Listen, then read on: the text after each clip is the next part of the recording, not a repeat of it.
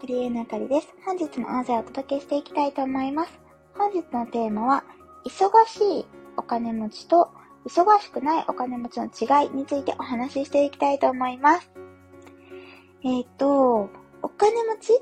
になりたいな、みたいな方って、実際は多いんじゃないかなって思うんですよね。まあ、ちょっとまた豊かさの拡大みたいなのを今年テーマにしているので、なんかそれの延長でちょっとこうお金だったりとかについてよくお話をしてるんですけれども、やっぱね、みんな、大きい声では言わないけど、実際はお金持ちになりたいって思ってる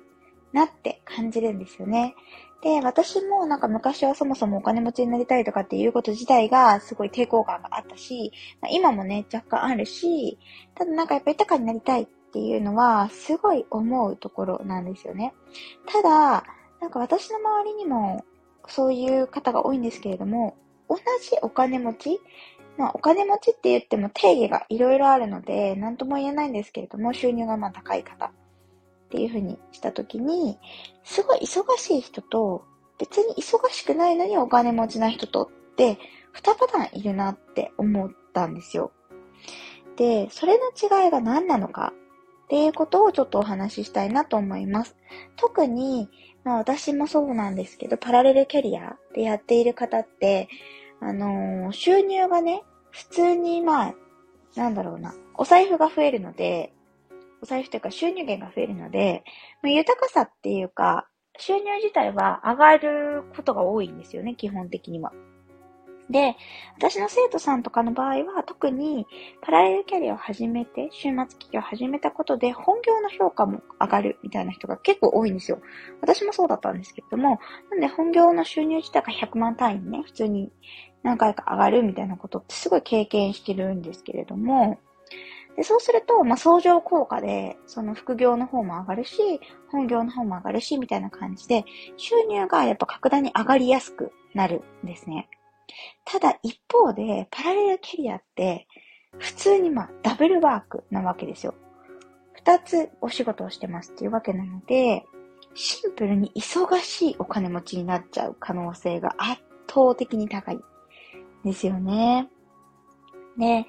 なんか私2022年は、あの、振り返りの音声とかでも少しお話ししたと思うんですけれども、すごい忙しかったんですよね。なんか、うん、物理的な忙しさはどうだったのかなっていうと、ちょっとわからないというか、普通に仕事をね、あのー、まあ、定時で終わることも多かったので、まあ、それが私の中では当たり前。で、その中で、まあ、一定その収入を、高い収入、まあ、過去ない収入をいただけたりとか、評価もいただけたりとかはしてたんですけれども、ただ、なんか心理的にすごい忙しかったなっていう、もう、なんかその振り返りが一番先に来るっていう感覚だったんですよ。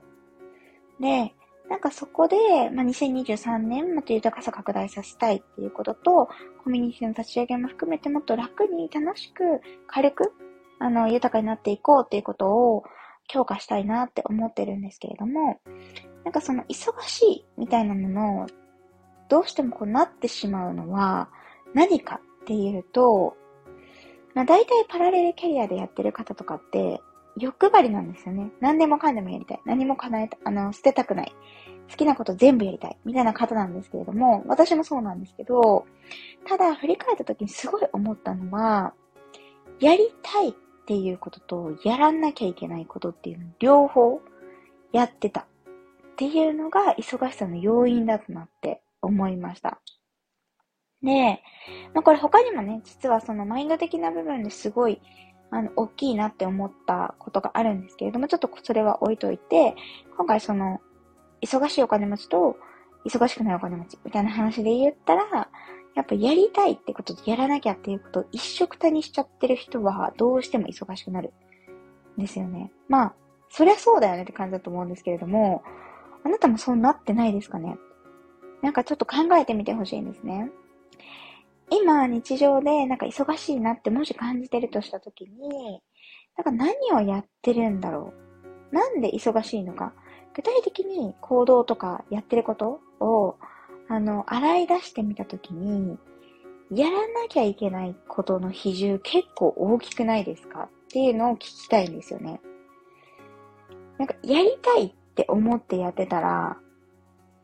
あの、忙しいって実はあんまり感じないんじゃないかなと思うんですよ。なんか私がその2022年忙しかったなって感じた背景としては、やっぱやりたいじゃなくてやらなきゃっていう比重も一定やっぱあったなと思っていて、なので、さっき言ったみたいにちょっと定時で普通に帰ってるのに、ね、他の人がね、普通に10時とか10時過ぎまで仕事するところ、私は定時で切り上げて普通に帰ってるんですよね。帰ってるっていうか通勤してないんですけど、まあお仕事終えているんですけど、それでもやっぱ忙しかったなってすごい思うのはなんでなのかっていうので言うと、やっぱやらなきゃいけないっていうことをやっちゃってるんですよね。で、あの、すごい危険なのは、真面目な方とか、あの、特に社会に対して適応能力の高い方とか、まあ、会社でよく評価されてる方とかって、やらなきゃいけないをやりたいに変換するのが実はうまいんですよ。なので、本当はやりたくない。本音ではね。本音ではそんなやりたくなくて、やらなきゃって思ってるんだけど、それがやりたいことなんだって結構言い聞かせちゃう癖がちょっとついてる可能性が高いんですよね。なので本当にやりたいのか、やらなきゃいけないって思い込んでるのかっていうのをぜひね、洗ってほしいなって思います。で、やらなきゃいけないことって本当かっていうのをもう一回ね、問いただしてほしくって、例えば上司に言われたからやらなきゃいけない。だって上司に言われたの断るっていう選択肢がそもそもないっていう方はマジで注意だなと思っていて、断ってもいいんですよね。ダメって誰が決めたんだろうっていうところとか、あとは、あの、仕事？自分に任せられたタスクがあった時に、全部丸ごと一人でやらなきゃいけないって誰が決めたんだろうとか、ですよね。誰かに頼んだっていいと思いますし、まあ、上司にね、力をむしろ借りてもいいと思いますし、なんか、できないです。伸ばしてください、期限を。っていう風に言ったっていいと思いますし、全然そういうことってやっていいんだけど、あんまりやってる人って少ないんじゃないかなと思うんですよね。なんか、それは任されたものだから期待に応えたいっていうのも相まって、やりたいと思い込ませてたり、自分に、自分自身が自分に対してやりたいって思い込ませてるっていうパターンもすごいあるだろうなって思います。なので、そのあたりはすごい注意だと思うので、改めて本当にやらなきゃいけないのかっていうことを整理するのはすっごくね、大事だなって思いますね。うん、なんか私も、例えば、その土日、えっ、ー、と、保育園やってないというか預けてないわけですよ。仕事が休みなので、普通に本業は休みですし、あの、個人事業主だったりとかしてるからって土日、保育園に預けたりしてないんですけれども、でも土日になんか子育てとか子供と遊ぶじゃなくて、なんかもうちょっと自分のことやりたいなっていう日があったんですよね。で、そういう時にシッターさんを使ったら、まあ、主人もすごい、えっ、ー、と、仕事やりたいみたいなモードだったんですよ、その時。なので、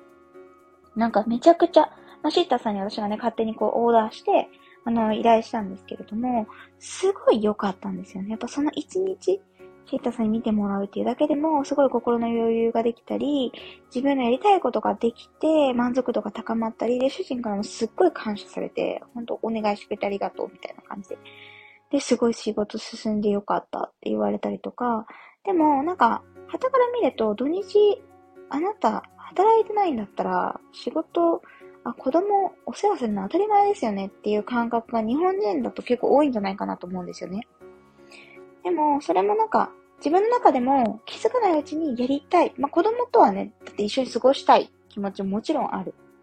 わけだから、なんかやりたいけどもっとやりたいことがその時はあったっていうだけなんですよ。でも、なんか預けるっていうこと自体に抵抗感があると、まあでも子供と遊びたいんだから、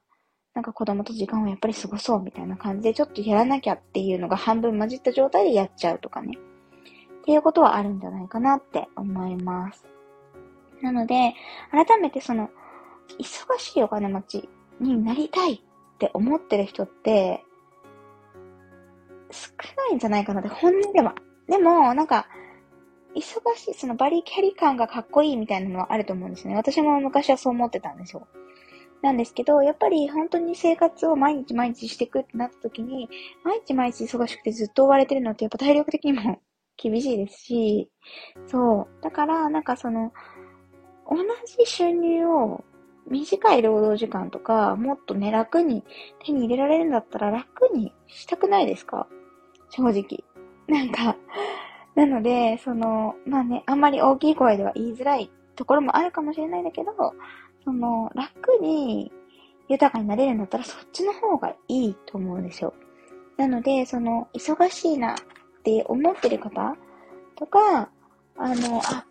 この音声を聞いてね、あ、私結構当てはまってるなって思ってる方は、ぜひ、やりたいのか、やらなきゃが混じってるのか、っていうのを整理してみていただけたらな、というふうに思います。ということで、本日も音声この辺で終わりにしたいと思います。本日もご視聴くださってありがとうございました。バイバーイ。